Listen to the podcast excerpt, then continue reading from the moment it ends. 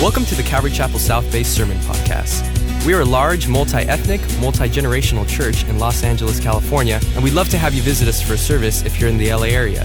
Visit ccsouthbay.org to learn more about us and to find out service times. If you have any questions, shoot us an email at hello at ccsouthbay.org. Enjoy today's sermon, and we hope to see you at church soon. Um, we're going to be in a couple of areas of scripture tonight Hebrews chapter 5 and Ephesians chapter 3. Hebrews chapter 5, Ephesians chapter 3. If you need a Bible, there is one in the seat back pocket there in front of you. You are welcome to that Bible.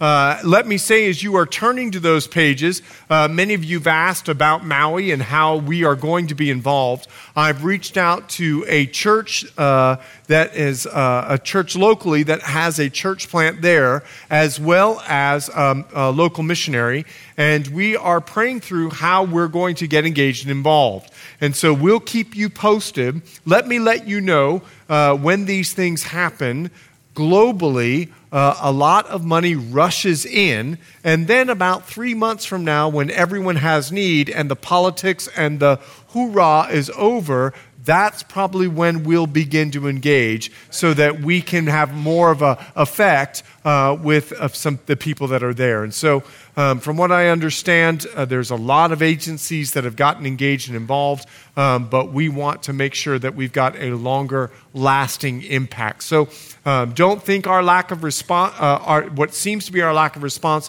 uh, is not one. Uh, with Zach in prayer, we're in prayer. We just want to minister to exactly who God is calling us to minister to. Amen? Amen. Let me also say, uh, go witness. September, September, amen. September 9th through 17th, we are bringing in our global experts, missionaries from around the world, to teach us how to reach LA. And so we're excited about that. Uh, ladies, you're headed out, huh? Over 300, 300 of you are leaving us. I asked my wife, what will I eat? she was very wise and said, In-N-Out. Amen. Would you go with me to the Lord in prayer as we prepare our hearts? Father, how grateful we are that our ladies are getting ready to be ministered to. We pray for Louise, our guest speaker. We pray, Lord, for all the ladies that are going. We ask, God, as they retreat, that you would minister to them in a powerful way. We pray, Father, for Maui again. And we ask, God, that your divine spirit would intervene and especially be the God of all comfort to those that family members that remain and those that lost their lives. We pray, Lord, that as a church who cares, because you care, that you would give us the wisdom as to who exactly you want us to minister to. And I pray specifically for the person that's been forgotten. Lord, lead us by your Spirit. And now, as we dig into your word, give us wisdom. Give us wisdom. In Jesus' name. Amen. A group of people have gotten together to encourage some struggling saints. You remember the last time that we got together, the writer said, We have much to say. This is a group of people, then maybe that's why we don't know exactly who the author is. But they write to Jewish Christians. They're struggling saints. They were drifting away, they were departing from the faith. They were lacking a diligence in the relationship with God. They were facing pressure from their family the problems of being a first century world Christian, and they were facing persecution because they had decided to follow Jesus. Now, I don't know if you know this and why this book is so appropriate. We are living in the day of Hebrews. A recent poll, a recent uh, survey by Lifeway Research, and 69% of those that were surveyed at the age of 17 were going to church. At the age of 18, it fell to 58%. At the age of 19, that number fell to 40% of those that turned away from the church. In their 20s, only one out of three remained in church in today's world. The Barna Group did a recent survey. 3,500 people in the United States of America leave the church per day. That means 1.2 million people this year will leave the church. They call it a silent migration. But the writer of Hebrews, much like we need to hear today, is making the argument what did the world have to offer you that you would go back to it? Jesus is everything you need. He is better than anything that you could ever go back to. And so now, in the middle of Hebrews, he's taking a commercial break to let us know that Jesus is our great high priest. I mean, what a great high priest he is. He understands it's rough. He was the God man, and he can sympathize with our weaknesses. Now, he was tempted, the Bible says, but he was without sin. He can sympathize, he understands. Jesus he has compassion as our great high priest. The function of a high priest was to have compassion on those who go astray. And Jesus, he says, he says to all those who have gone astray, come to the throne of grace and you will receive mercy. There is something about Jesus that I just expressed to someone two weeks ago. He will always leave the 99 to get the one. His name is Javier. And Javier came to me two weeks ago on his cane, struggling with addiction. He said, Pastor Chet, the Lord came and got me, and I've come home. I left the church for a while, but now I've given my whole life to Jesus, and I just wanted to come up and I just wanted to shake your hand and tell you what Jesus is doing in my life. But Javier didn't know. Javier did not know that would only be a week later that a drunk driver would hit him and he would go home to be with the Lord. Javier goes to our church. And as a church, we mourn with his family, but we celebrate the Lord that he left the 99 to go and get the one. You see, he is our great high priest. He knows the heartache of being obedient to God's word in today's world. Jesus was obedient to the death on a cross. Pick it up with me in Hebrews chapter 5. Look what the Bible says in verse 8. Though he was a son, yet he learned obedience by the things which he suffered. Let me tell you something about our great high priest. He gets us, he's Jesus. what the writer is doing is he's encouraging them with these great truths because the writer is about to exhort them. This is where the audience goes, ah. Because none of us like that word, exhort. Now, he's been hinting all the way. He tells us in Hebrews chapter 4 that the Word of God can discern our thoughts and the intents of our heart. He knows what you're thinking. Do you know the song about Santa? He knows that if you've been good or bad. Well, let me tell you something Jesus is not Santa, okay? He knows what's going in your heart right now. He knows if you're happy to be here or not. He knows if you're hungry or not.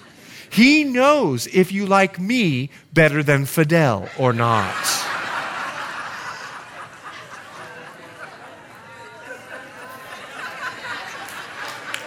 I called, I called Pastor Fidel and I said, Hey, I don't know how it went. How did it go at the church? And he goes, um, Do you want to be gone next Thursday? I'll come back. Let me tell you something. Jesus can discern our thoughts. If you'll take a, in Hebrews chapter 4, verse 13, I've underlined it in my Bible. He's already hinted we must give an account. Now, going on in Hebrews chapter 5, verse 9, take a look. And having been perfected, speaking of Jesus, our great high priest, he became the author of, and I've underlined this, eternal salvation to all who obey him. Stop there for just a moment. He's letting us know that Jesus has been and set the example of someone who was perfected. In other words, he completed the work that God called him to do at a great personal cost. It cost him his life. And because he died on the cross, he became the author of eternal salvation. Now, listen, he wrote the book, he's the author. He wrote the book on what it means to have eternal salvation. And let me tell you what that means, Christian. He didn't say temporal salvation. That phrase is very important because if you're saved, you're saved for an eternity.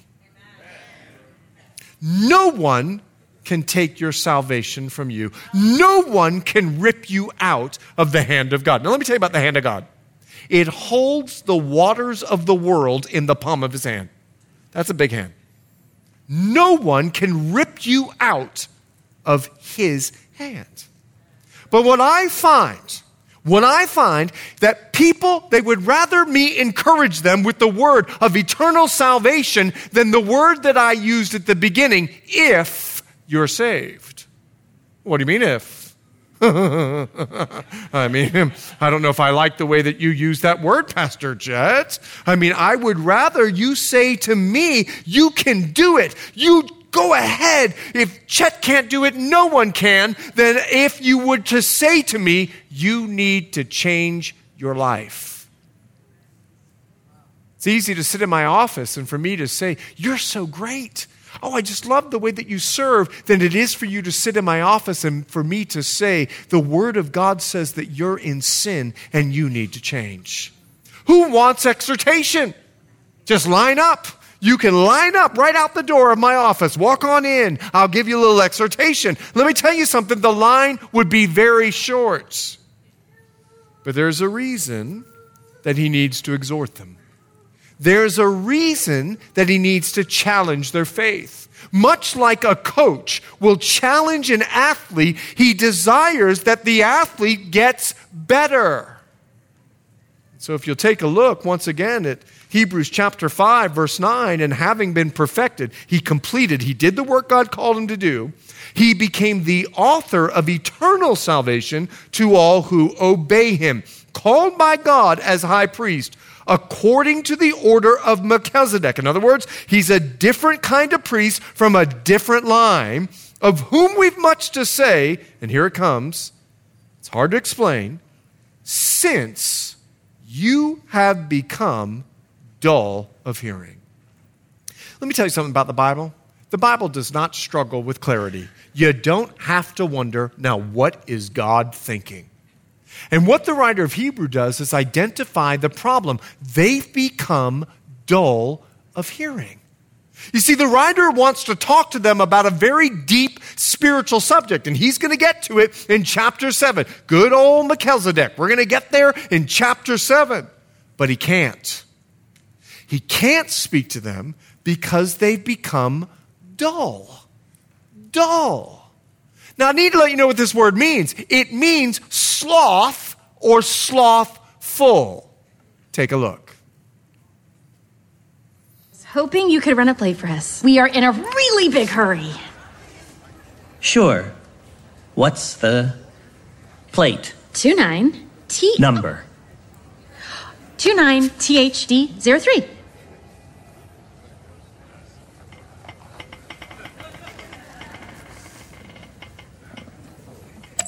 Two. Nine. THD 03. T. HD 03. H. D 03. D. Mm-hmm. 03. Zero. 3. Hey, Flash, want to hear a joke? No! Sure. What do you call a three humped camel?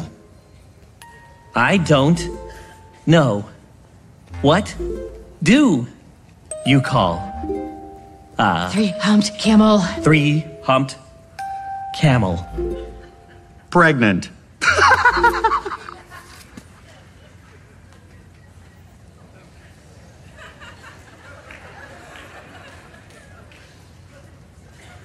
Ah. Ah. Uh, ah, yes, uh. very funny, very funny. Can we? A sloth. Now, think for just a moment. Think for just a moment. This group was no longer growing at a normal rate.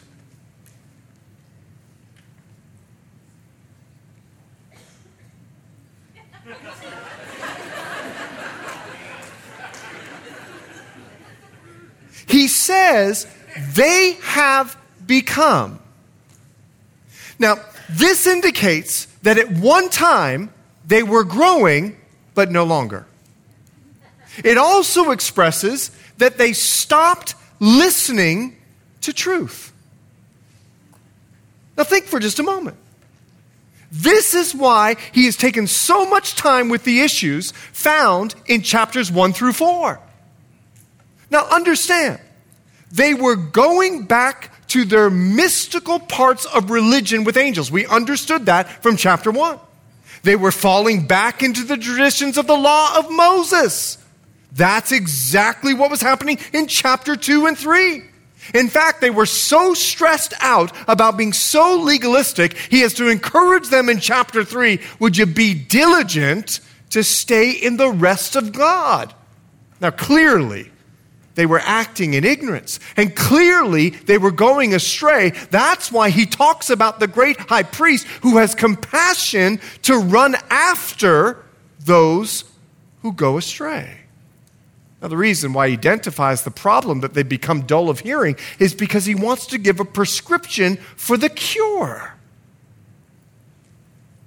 It's Hebrews chapter 5. Would you take a look at verse 12?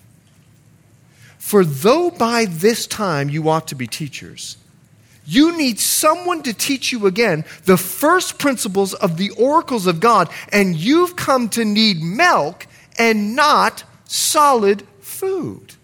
Let's stop there if you would. Take a look at verse 12. For though by this time, I need to remind you, Hebrews is written 25 to 30 years for, away from the resurrection. So this group has been saved quite a while two, three decades. But the pressures of life from their family, the problems of living in their world, the persecution was affecting them. And while the great high priest has compassion for their condition, he loves them too much to leave them where they're at. How many of you have grown in faith in the last year? How many have grown in the faith in the last two years? How many of you grow, grown in faith the last three years? How many of you are no longer the same person that you were when you came to Christ? You see, I have to help you understand. He says to them, Listen, I love you. Come to the throne of grace to receive mercy. He says, You're way too old to be thinking like that. You've been saved for 25 years, and he's communicating them, you're still drinking milk. Now, this phrase, the first principles of the oracles of God, it refers to the birth, the sinless life, the death and the burial and the resurrection of Jesus Christ. You see, they were acting as if they had just gotten saved, but they've been saved for 25 years. Now, my children are grown. In fact, we're sending Timon to college next week. Okay? No more children in my house. Well, I mean, he'll come back, we think. Can you imagine me going with my adult children to the restaurant? I want you to imagine you see me at the restaurant. And there I am with all of my children at the restaurant, and I'm doing this. Okay, open up. Here it comes. Mm, to my 40 year old son. Okay? open. Uh, uh, uh, you're not open. Come on. Mm, mm, mm, mm. And just imagine, you know, those ridiculous faces that you make to children. You gotta eat. Come on, clap, clap, clap, clap, clap your hand. Just imagine if you saw me with Timon, my 18 year old child, at a restaurant doing this. Some of you would go, There's a problem. there is a problem. No, when you see an adult, you expect them to act like an adult. It's weird to see an adult acting like a child. And what he's saying to them is listen, you're 25 years old. And these guys ought to be teachers. Listen carefully, church. Ought. Ought. This word means to owe someone something. And let me tell you what we owe the church. We owe others discipleship.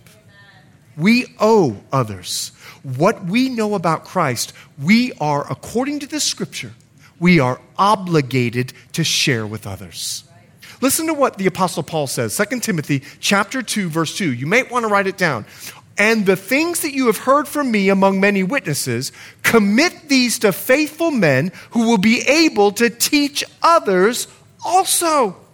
Now, you might say, Well, I don't know much. I just came to Christ. Let me tell you something. Whatever you know, you can share. We're obligated to share with others what we know about faith. Let me tell you why. Sharing our faith helps us grow. Now, being a teacher means being a discipler. Listen carefully. This is the Great Commission go and make disciples. Did you hear that? Or do you think Jesus said it like this? Go. And.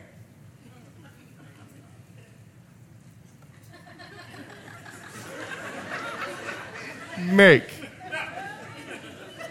Di. Sigh. Some of you are irritated with me now. I'm actually irritated with myself. How are we choosing to walk in faith? You see, when he said go and make disciples, and we're 25 years into faith, is it possible we need to evaluate our own maturity? So he says to him, You need someone to teach you again, there in verse 12. Now, this takes a lot of humility. It takes a willingness to admit, I need to learn something tonight. And I've been in the faith for decades, but I need to allow the Word of God to invest something in my life because we may not be where we think we are in faith. And like he says, maybe you've come to need milk. Now you hear that and you go, Pastor Chet, you're just getting back, and all of a sudden you're just, you know, I invited a friend today. It's like, no, this is not the message that we wanted. How are you going to respond to this? Before you get all worked up, I need us to remember how much time the Holy Spirit has taken to express who we're dealing with and what we're dealing with. He's our great high priest. He can sympathize with us, He has compassion on us, He sacrificed for us. He loves us enough to tell us the truth. Remember, He told us we, there was going to be suffering. He didn't lie to us. He made it very clear of what we were walking into. Life is hard, and he says, You can do it with me. Now imagine what it looks like at a restaurant for an adult to be looking like a child. He loves us to tell us the truth. let me tell you something. If that's you in faith, it's not a great look for you. So he loves us enough to tell us, listen, you've been in the faith for a long time. Are you making disciples? Or maybe we all might be humble enough to receive. Are you investing into anyone spiritually? If not, you might still be in a spiritual high chair and God's making Google eyes trying to get you to eat. Take a look. This is cute.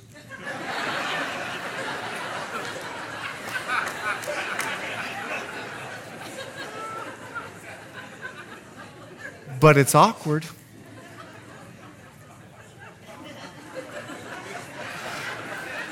I don't know why they put macaroni and cheese on my nose.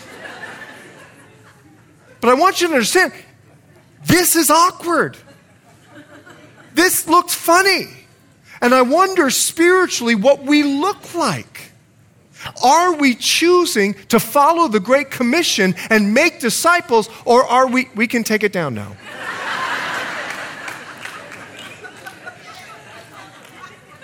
Are we choosing to make disciples or are we choosing not to? Hebrews chapter 5, verse 13. For everyone who partakes only of milk is unskilled in the word, and maybe you'll underline this the word of righteousness, for he is a babe. You see, these guys have learned how to swim, but they don't want to leave the, they don't want to leave the shallow end. They have no desire to go into the deep end of faith. And we're going to see in a minute why they don't want to go into the deep end. Hold on to the thought. But they're still drinking milk 25 years into faith. Now, I need to let you know something about milk, especially when you're a baby. Milk is very important. It gives the foundation in order for the child to grow. But if it's your only diet as an adult, after you've been in the faith for a long time, it actually declares that you're a baby. You see, there's got to be a point in our faith where we actually like the book of Leviticus. Amen? There's got to be a point in our faith where the five sermons of the book of Deuteronomy from Moses, they, we come to realize it's the foundation, the milk of the New Testament. And while we love the story in Daniel 6, 6 of how Daniel went into the lion's den, have we ever gotten to Daniel chapter 9 and understood the 70 weeks that Daniel spoke about? He says, he refers to the Bible as the word of righteousness. The Bible puts us in right standing with God. It declares who he is so that we can be conformed into his image. Because that's the right thing to do. That's why the Bible is called the word of righteousness. It tells us the right way to be in right relationship with God. In fact, Paul exhorts us in Ephesians. Go there with me. Ephesians chapter 3.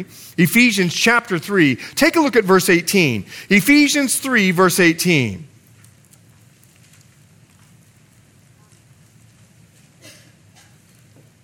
That you may be able to comprehend with all the saints what is the width and the length and the depth and the height to know the love of Christ, which passes knowledge, that you may be, take a look, filled with all the fullness of God. Paul says, listen, you've got to be filled with the great love of God. That's the right thing to do so that you can be conformed into the image of God. That's the word of righteousness.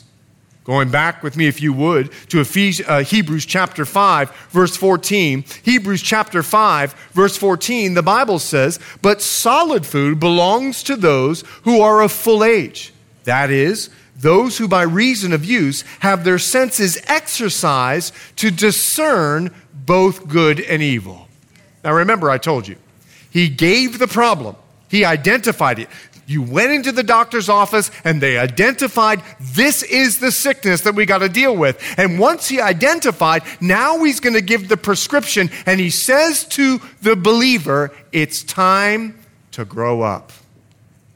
Take a look at the word, verse 14. Hebrews chapter 5, verse 14, but. Great word. But means a complete contrast to what he was speaking about before. And he's saying, don't be babies. Grow up, become mature, get to the place of full age. Now, you have your finger in Ephesians chapter 3. Would you go back there with me? Would you go back to Ephesians with me? And this time, we're going to look at chapter 4. He has said that he wants us to grow up. And now in Ephesians chapter 4, we're going to pick it up there in verse 11. Ephesians chapter 4, verse 11.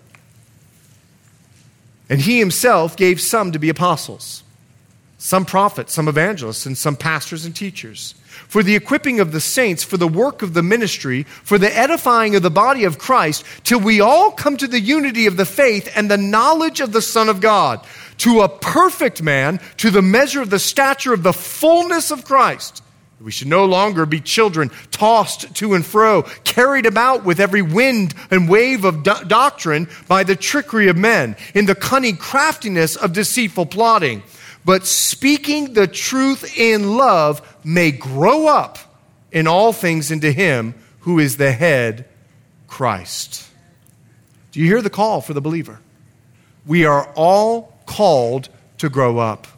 Scripture exhorts us to go from milk to mush to meat. Do you remember peas? No, you can't. You know why? Because we wouldn't want to. Do you remember that baby food that you mixed up and it became powder and you went from milk to mush to meat as you were feeding your child? Because growth is a process. Growth takes time. Growth takes diligence. Growth takes consistency. Growth, when I was growing up, we had a growth wall. Do you know what that is?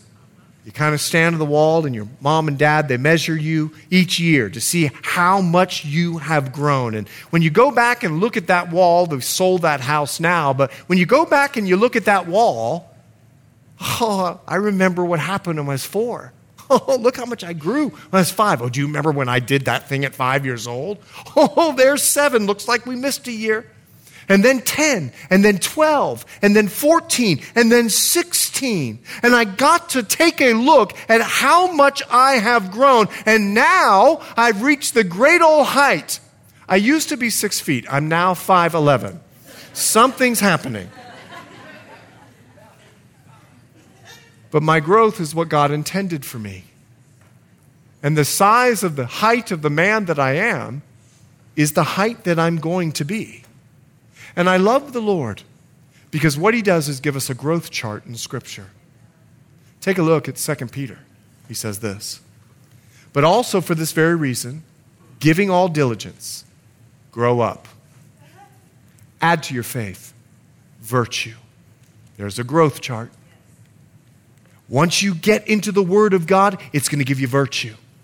To virtue, knowledge. There's another growth chart.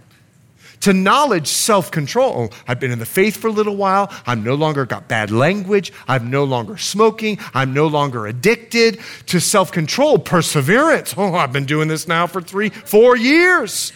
To perseverance, godliness. Someone just said to me, when they see me, I look a lot like Jesus to godliness, brotherly kindness, to brotherly kindness, take a look at your height as a believer. Love. For if these things are yours and abound, you will neither be barren nor unfruitful in the knowledge, the fullness of the knowledge of our Lord Jesus Christ. He says, listen, if you want to know the height that you need to grow to, listen, it's not a matter of your knowledge, not even a matter of your self control. Those are all parts of it, but the ultimate experience to show the height of the knowledge of Christ in your life is your love factor. Your love factor. You see, each one of those give us an opportunity to be able to grow. Now, what the Bible is telling us is he's telling us to grow. And he says the way that we can grow, if you'll take back a look at verse 14, he sa- uh, go with me to Hebrews chapter 5, go back to verse 14, he says this Those by reason of use have their senses exercised to discern both good and evil. By reason of use. Do you remember what Jesus told the enemy in Matthew chapter 4, verse 4? He said this Man shall not live by bread alone, but by every word, not some of the words. Leviticus and Deuteronomy are included, but by every word that proceeds from the mouth of God. You see, we can't just pick our pet doctrines. You can't just know the Holy Spirit. Though the Holy Spirit is so important and those spiritual gifts are so important, spiritual gifts are not the only thing in, found in the Word of God. You can't just pick out a piece of the Word of God and that is exactly what you're holding to and you study your whole life. You are a prophet person. So you study Revelation and Ezekiel and Daniel and Isaiah and you know all the prophecies. You know every single prophecy. But do you know? Do you know about Zephaniah? Do you know any of the kings found in 1st and 2nd Samuel and 1st and 2nd Kings and 1st and 2nd Chronicles? Do you know why we do baby dedications? Do you know where that's found in Scripture? Do you have any idea about the seven days of creation and that there was a morning and there was an evening? If I begin to ask some Bible trivia questions, are you getting into the fruit and the vegetables, the meat and the potatoes? Potatoes, because the Bible says, taste and see that the Lord is good. I guarantee the five star meal that you'll get served every time you go in the Word of God will fill you completely. In fact, do you know that the Word of God contains instructions that pertain to everything in your life to show you how to be godly? You may not know where it is in the Bible, but that doesn't mean it's not there. 2 Peter chapter 1 verse 3 Peter is very careful to let us know that his divine power has given to us not some things all things that pertain to life and godliness through the knowledge of him who called us by glory and virtue. But the great thing about growth when I turned 16 years old my dad and I had worked on a 1965 convertible Mustang. We rebuilt the engine. We remodeled, uh, renovated the interior. I painted it fire engine red.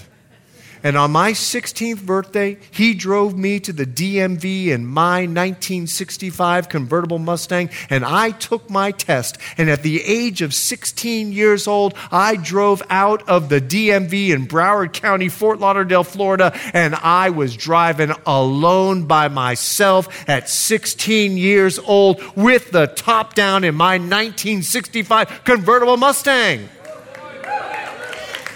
Whoa! You should have seen how cool I was. So I thought. But the fact of the matter is, at 14, I can't drive. The fact of the matter is, at 13, I can't drive. I had to turn 16 years old to gain the opportunity. There's a wonderful opportunity that we get when we mature. And what he chooses to do is give us those opportunities. Take a look again, if you would, at verse 14. He says, By reason of use, have their senses exercised to discern both good and evil. You see, when we grow in the Word, we're given senses. Sense. We're, we're given, it's like a spidey spiritual sense. See, we're able to know what's good and evil. It's just obvious. Have you ever been listening to the news and watching some things going, these people don't make sense? Last night. Have you ever been listening to someone talk in the world and they're defining something and they believe in it with all of their heart and they're speaking out to Mother Earth and letting her know that she's the creator? And you're looking at her and go, okay, you got issues. Have you ever been on the beach and you see those people that are talking to the ocean. You ever seen it? Trust me, it's overwhelming. And I'm asking myself, who are you talking to? A fish? Do you think a fish is going to do something for you? I mean, think of what we know to be true. It comes from the Word of God. And the Word of God gives us a spidey sense. It's able to help us know right from wrong, good from evil, immediately. I know a guy, they just got a new puppy. He thought it'd be cute. That when they went to work, he would put a pile of pudding on the floor. And he just thought to himself, this will be so funny. My wife's going to come home and she's going to be all upset. You see, he didn't want the puppy, so he was trying everything he could to get rid of the puppy. So he puts a little pile of pudding on the floor and they walk in the house and he walks over to the pile of pudding. And he goes to his wife, he goes, Look, I told you, listen, if I eat this, will you get rid of this dog? So he put his fingers into that pudding and he put his fingers into his mouth, not knowing that the dog thought the pudding was the place where he needed to go number two. And he put, and as soon as he put it in his mouth, guess what he did? He was able to discern good from evil immediately. When the world feeds us things that is not true, we should be able as Christians to go, blah, blah. And let me tell you why. Because the Word of God is able to help us know what's good and evil. We're able to discern Because the Word of God is truth. There isn't truth outside of the Word of God. It alone determines what's good and evil. So if the Word says it's good and the world is calling it evil, trust the Word of God. If the Word of God is calling it evil, but the wor- world says that it's good, trust the Word of God. It is the Word of righteousness. Hebrews chapter 6, take a look. He's beginning to wrap up. Therefore, leaving the discussion of the elementary principles of Christ, let's go on to perfection not laying again the foundation of repentance from dead works and of faith toward God and of the doctrine of baptisms, of the laying on of hands, of resurrection of the dead, and of eternal judgment. Stop there for a minute. You see, therefore is therefore a reason. He's wrapping up. And what he wants to do is he wants to remind them it's time for you to be perfected. It's time for you to grow up. It's time for you to become complete. The knowledge of the life of Christ is how you got saved. That salvation knowledge is the foundation by which your spiritual house is being built. But there's still a house to be built. You see, constant progression of construction is how a house gets built until it's finished. And you're a spiritual stone. In 2 Kings chapter 6, when Solomon was building the temple, there was to be no hammering of a stone on Temple Mount. All the stones had to be hammered down in the quarry. And then they would lift them up, and if it didn't fit, it went right back down until it would perfectly fit there on Temple Mount.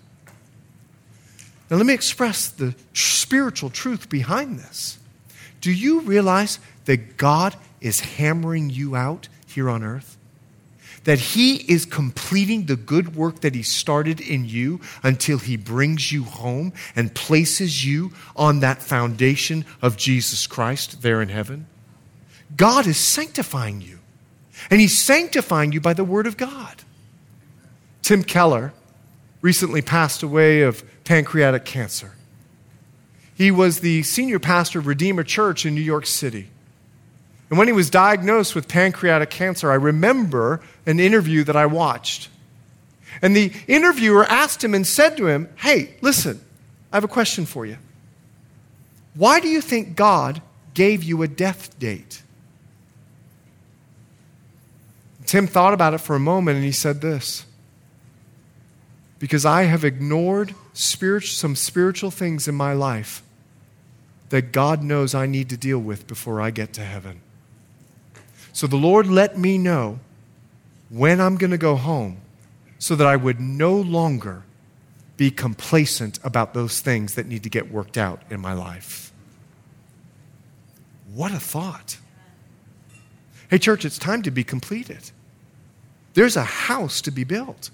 So he says, listen, he says, leaving the discussion. Now, that word discussion is the word logos leaving the word. Now, he's not saying walk away from the word of God. No, no, no. He's saying it's time to let go of. Do you remember when you dropped your kid to school for the very first time in kindergarten and they are holding on to you with everything they've got and you're prying their fingers off so that they will go into class because you know that school is the best thing for them, but they're terrified to go in, so you're peeling their fingers off your arm. Well, I need you to see what the Jews were holding on to. Take a look again of chapter 1, chapter 6, verse 1 and 2. Let us go on to perfection, not laying again the foundation of repentance from the dead works, faith toward God, of the doctrine of baptisms, of laying on of hands, of resurrection of the dead, and of eternal judgment. Six things. He mentions six things I need to let you know something about these six things he mentioned. You see, these were Hebrew Christians, these were Jewish Christians. And he's writing these six things that are common ground between Judaism and Christianity. Both religions, both Judaism, first century world, and Christianity hold to these things. Jews believe in the repentance from dead works And he's really making it very clear would you get rid of the law out of your life? He says to this, and of faith toward God, that's Jewish. Of the doctrine of baptisms, that's Jewish. This word is ceremonial washings. So this is just as Jewish as it is Christian, of laying on of hands, Jewish, of resurrection of the dead. The Pharisees believed, and of eternal judgment. The Jews believed in all of these things. See, what was happening is the first church of Hebrews were trying to do the Jewish Christian thing. They were trying to not really be different, but just assimilate into the culture. Remember, he was writing to Jewish Christians, and they had found a way to coincide their faith with a Jewish counterpart. They found commonalities of the way that they could coexist. They found ways to relieve themselves of the pressure from their family. Let's not talk about Republican Democrat. Let's just talk about. And they came up with a solution, an issue, so that they could not have division in their family, no longer talking about Jesus. No, no, no. Let's talk about repentance, because that's Jewish. Let's talk about uh, resurrection. That's Jewish. Let's talk about topics that are common in the Jewish and the Christian faith. They focused their faith on what they agreed on. They were ecumenical. There's one huge problem. I don't know if you noticed, there's one thing missing from this list the cross. The cross was missing. You see, the world has no problem with Christians. The world has absolutely no problem. Listen, we are peace loving people. They have no problem with that. The world wants peace. The world has no problem with the fact that we're loving. They love that about us. The world has no problem in the fact that we are kind. There's nothing wrong with the fact that we are kind. The world has no problem that we love good works. The world has no problem that we are charitable and we do great things around the world. But if you mention the cross, they're enraged. The cross becomes the dividing ground. 1 Corinthians chapter 1 verse 23 look what the Bible says. We preach Christ crucified. To the Jews a stumbling block and to the Gentile Greeks foolishness. Just go to work. Be kind, be loving, be gentle, be charitable, and then tell them about Jesus and see what happens. They love the fact of the common ground that we exist in. In fact, this is where the social gospel emerged. The only adjective that goes in front of the gospel is revelation, the everlasting gospel. Social gospel? We'll go into a country, do good works, but let's not mention Jesus. That may upset the people. Let's dig the well, and that's all we're going to do. Let's go ahead and build the house, and let's do a little bit uh, of great work in that community, but let's not mention Jesus because they may get upset. It's where the insider movement started.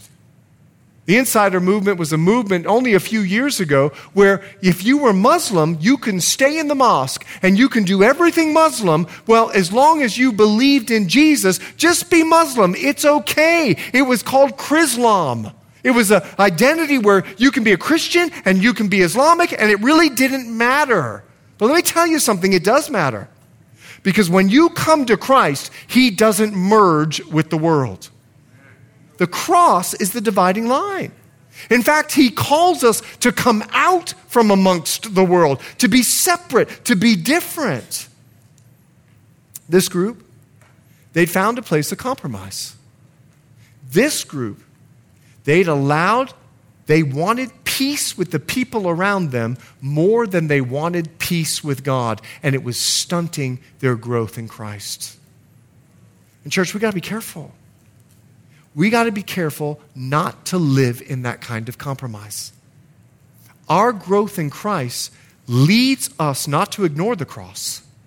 Our growth in Christ leads us to pick up our cross and follow Him.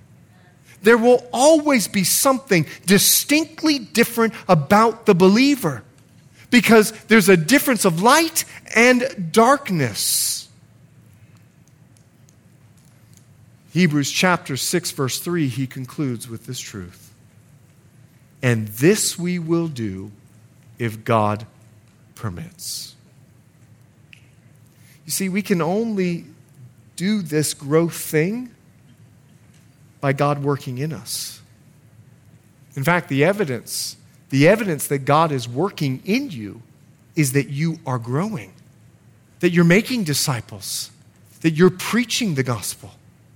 There's, there's going to be a clear distinction between you and the rest of the world because you're going to show the cross and you're going to pick up your cross and follow him. You're going to be a loving cross bearer. You're going to know good from evil. You're going to know right from wrong. I'll conclude with this. It's in Acts chapter 19. You don't need to turn there. Paul's in Ephesus. And while Paul is in Ephesus, there are people coming to Christ and they are sorcerers. They're magicians. They're into all kind of magic. And the Bible says when they came to Christ, they brought their magic books. In Acts chapter 19, they brought their, act, their magic books and they burned them. And Paul and Luke writes it was worth 50,000 silver pieces. That was a lot of money. 50,000 silver pieces. They're burning the book. There's revival in Ephesus. People are coming to Christ and getting rid of all of their books and all of their games and all of their demonic activity that was going on in Ephesus, and they burned them. They got rid of them. In Acts chapter 19, verse 20, we discover why. Take a look at the screen. Acts chapter 19. So the word of the Lord grew mightily and prevailed. When the Word of God grows in you, trust me, you can't help but be transformed. And if you want to take a look at your growth chart, you'll know you're at the full height of Christ when you love the way that Christ loves. And, church, that's our goal. That's why we have Thursday nights. That's why we have Sunday mornings. That's why we do what we do so that every single one of us grow in Christ. Amen? Would you pray with me? Father, I'm just so thankful for the great word of God, and I'm so thankful for how you love us and care for us. And I just pray in Jesus' name, you'd minister your grace. And Lord, I pray that we'd all grow. I pray we'd all grow. I pray that we'd all be changed. I pray that we'd all be different. I pray that when you look at us, we're not still sitting in the high chair, but we are making disciples and we are being changed each and every day. In Jesus' name, amen. Amen. Church, would you stand with me?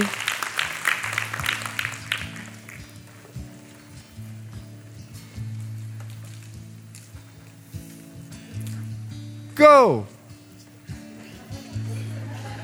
And make.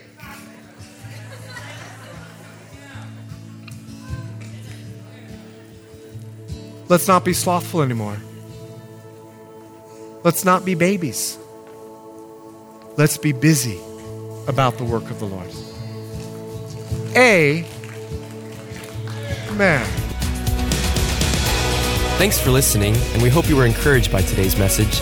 If you have any questions or just want to check us out, make sure to visit us at ccsouthbay.org. God bless you guys, and we'll see you next week.